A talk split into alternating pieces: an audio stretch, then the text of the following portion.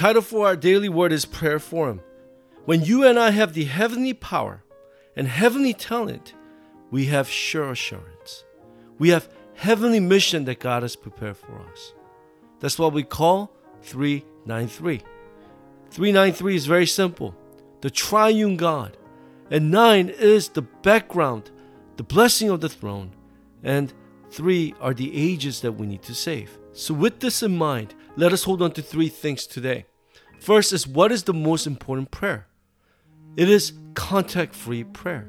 We must teach this to our church members and the people that we minister to. As we look at Jesus, he taught this from cross to resurrection. Also, from ascension to his return, our time right now, he has taught us the importance of this contact free prayer. He is sitting on the throne, yet the triune God is with us right now. We need to enjoy this prayer everywhere and anywhere we go. Let us once again realize the importance of prayer, especially personal prayer. Second, church prayer. As we pray, especially during worship as a church, five times schedule is being fulfilled.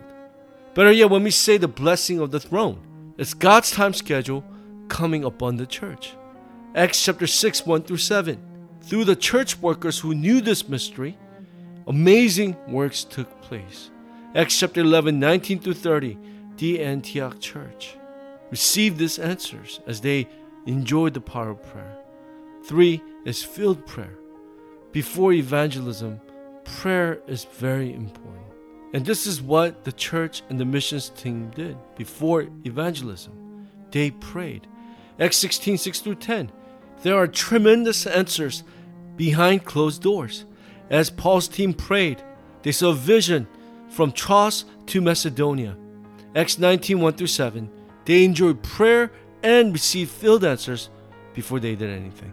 So, the three things that we have discussed about personal prayer, church prayer, field prayer has to be prepared in our lives. A lot of us, we lose this, especially when we're in the field. But as we restore this, it's like a repetition. It starts with me, church, and field. This continues on throughout the week, throughout the day. Complete works of the triune God taking place in my life, in my church, and in my field.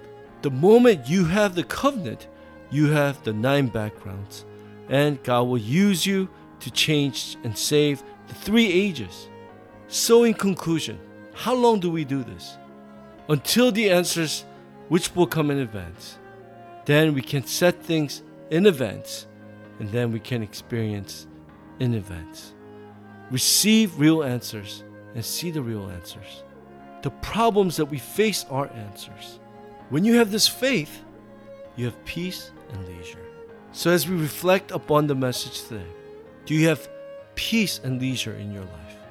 If not, we're not enjoying the prayer of 393 that restores the true prayer of my life, my church, and my field.